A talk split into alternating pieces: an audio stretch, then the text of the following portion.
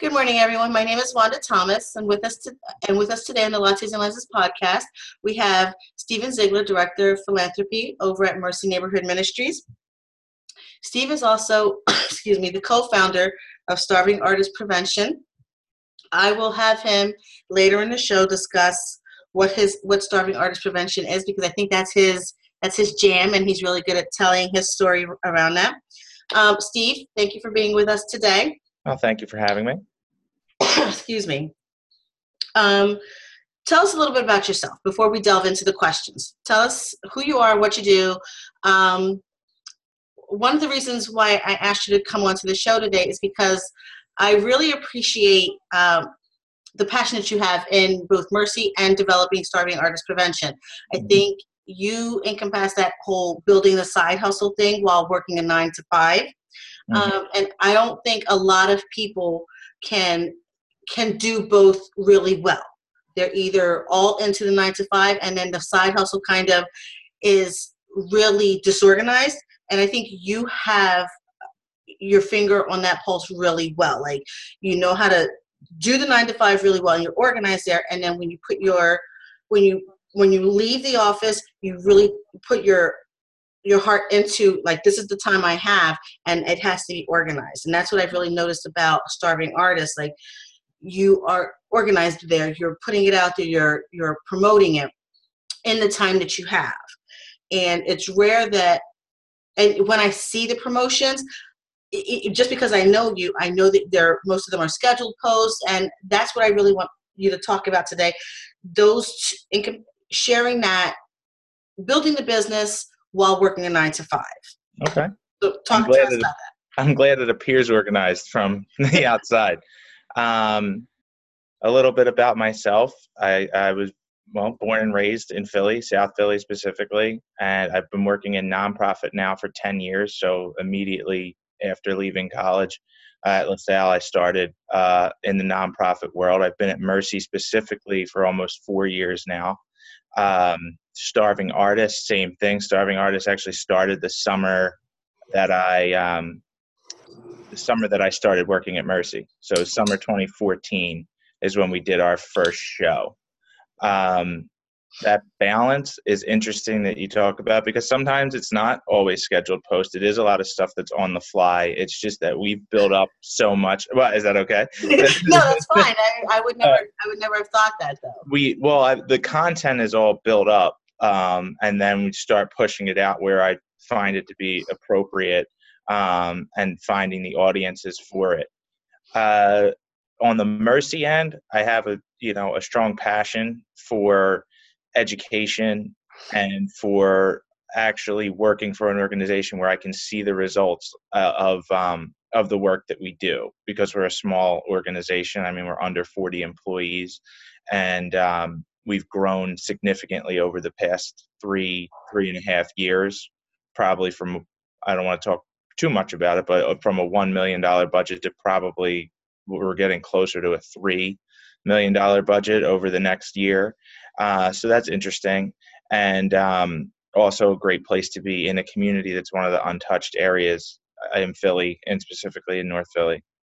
On the starving artist end, uh, I myself, I fancy myself a writer, and and um, that's kind of how this all started. We started with a small variety show at L'Etage nightclub, uh, just off of South Street, and then um, that's my, myself and my business partner Matt Durkin, who was actually a student when I was uh, working in the first school that I worked in out of college, um, and we've just kind of grown from there. We really have like a love of stand up comedy. Matt, I, Matt started out doing stand up. Now he produces more theater shows at the Center Theater in Norristown.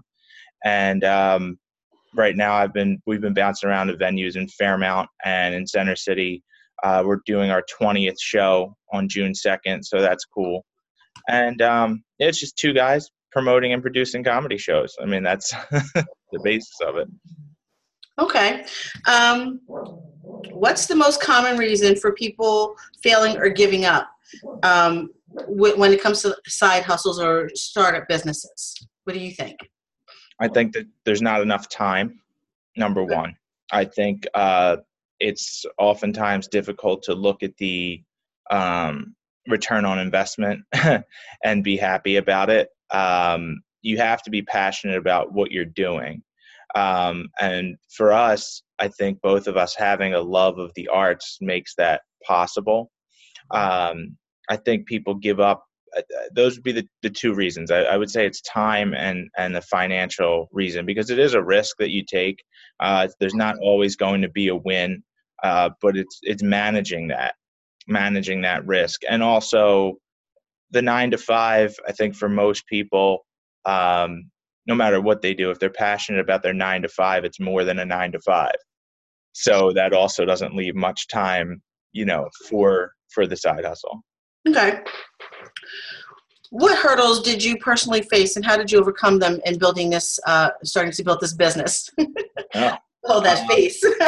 yeah, I mean, the hurdles that we, the hurdles, the biggest hurdle is usually marketing. Um, and it's kind of trying to find our place in social media.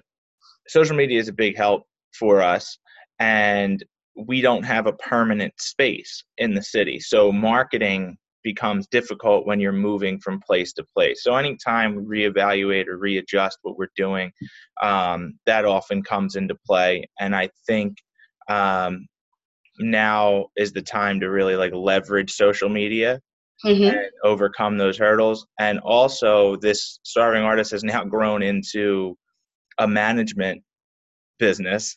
Okay. Uh, where two comedians that we're working with have asked us to manage them.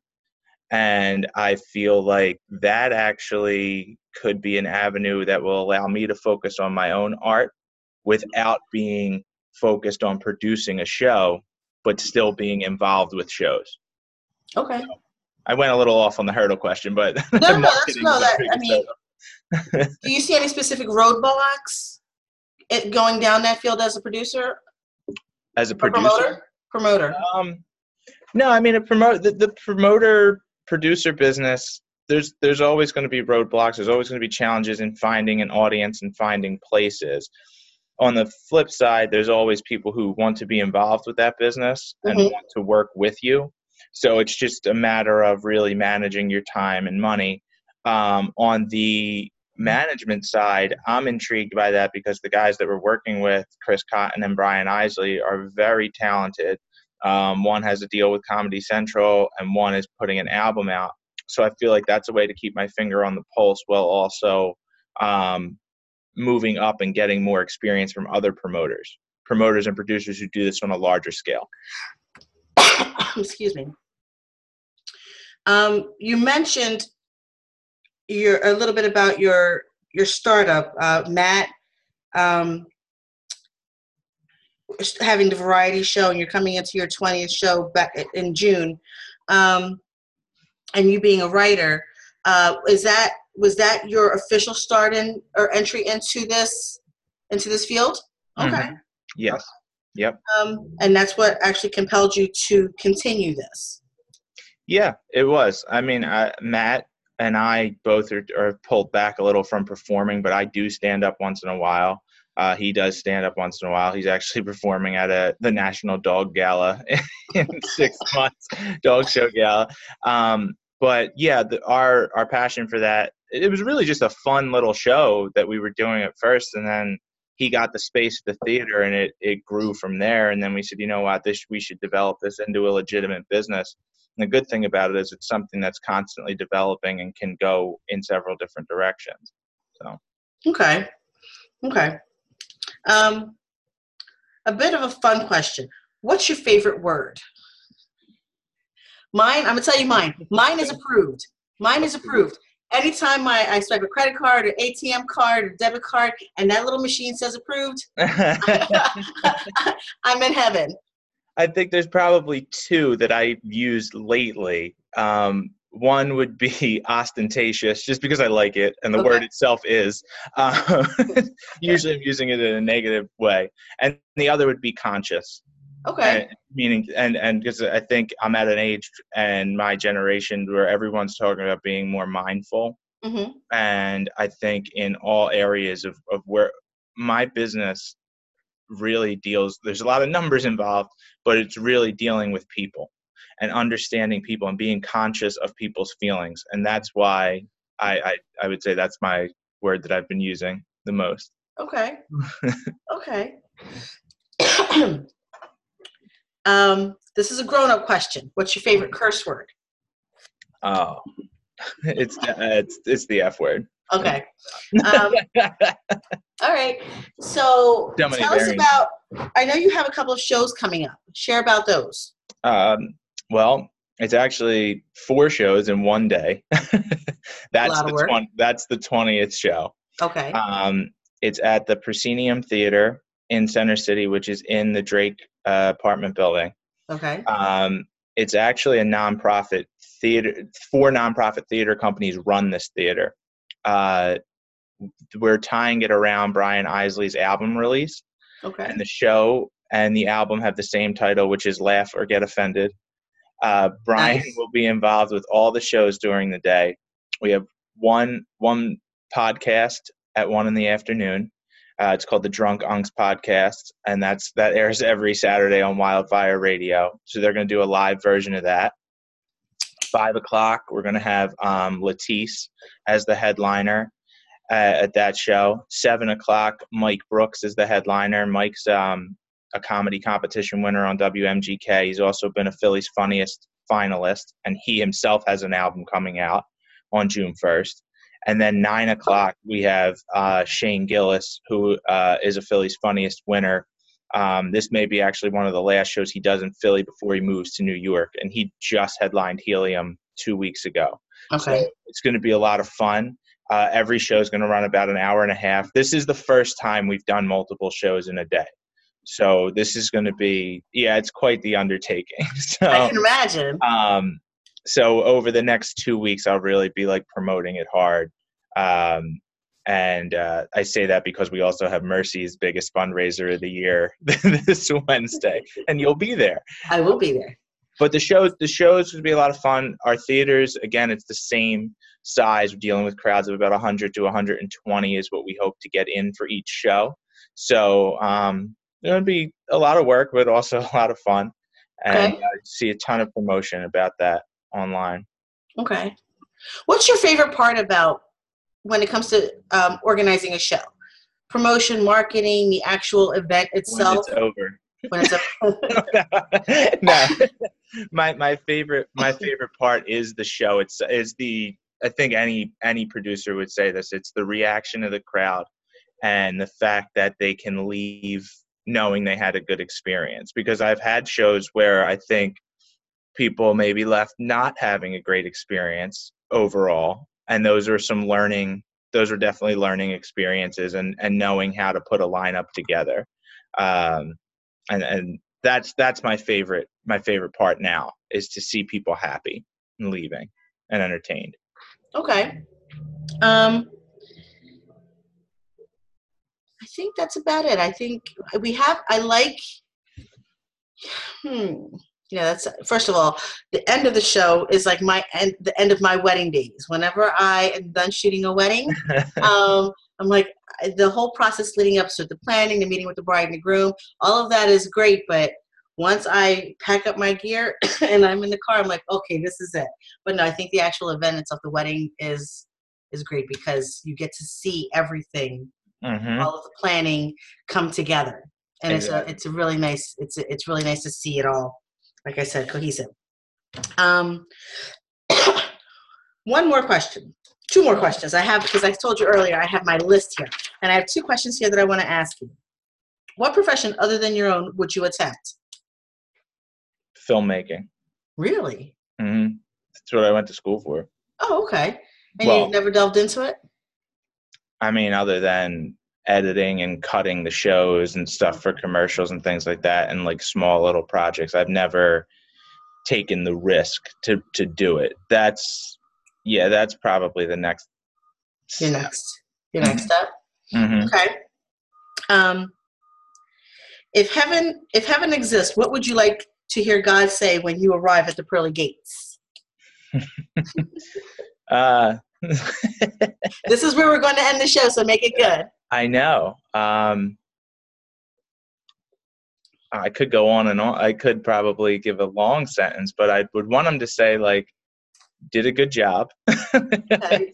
um, and I always feel I say this. I don't know how I would put this into what God would say, but I have this thing that I feel like when you're close to death, I feel like if you're if if you feel like you've accomplished everything you're going to accomplish, then you probably didn't do much. But if you feel like there's still more to do, you've done a whole lot. That's that's the way I look at it. That's the way I want to like end it. I like that. yeah, that's just I I I mean, now granted, I want to be satisfied with things um, at some point. Uh, I usually am not, but I always feel like there's something else that can be done to be it better another person's life, better your own life, whatever. And that's the percep- per- perspective I would want to take. But I don't know if I could put words into God's mouth. I don't Okay. as long as he doesn't say get out, then I'm exactly. That that's my that's my take. Listen, I don't need wings. I, you can give me a, a push broom and a and a trash can. Just let me in. I don't need to be that great. Just like I said, just let me in. Let me in the side door. You know. All right. Before so that was our last question. Before we leave, let everyone know the date and the time of your upcoming show again. yep. So everyone knows, and then our our link to your link for tickets. Yes. Uh, so the date is June 2nd. Shows are 1 p.m., 5 p.m., 7, and 9. Uh, the link for tickets is logofest.brownpapertickets.com. Also available on starvingartistprevention.com. And they can get a discount if they use the code MADCHRIS, M A D. C R I S. So I know they're Wanda's friends. awesome, awesome. Steve, thank you very much for ha- for joining us today. It was my pleasure. Thank you. and um, this will air this Wednesday. I try to get them out. Yeah, excuse me. I try to get them out by noon. Um, it will be shared on Apple Apple Podcast, Stitcher, Mhm. Google, YouTube, all of those really fancy places. All right, And you're we'll doing share with you as well. Okay. Yeah, thank you. Thank you. Have a That's all. great day. You too. Bye bye. Bye bye.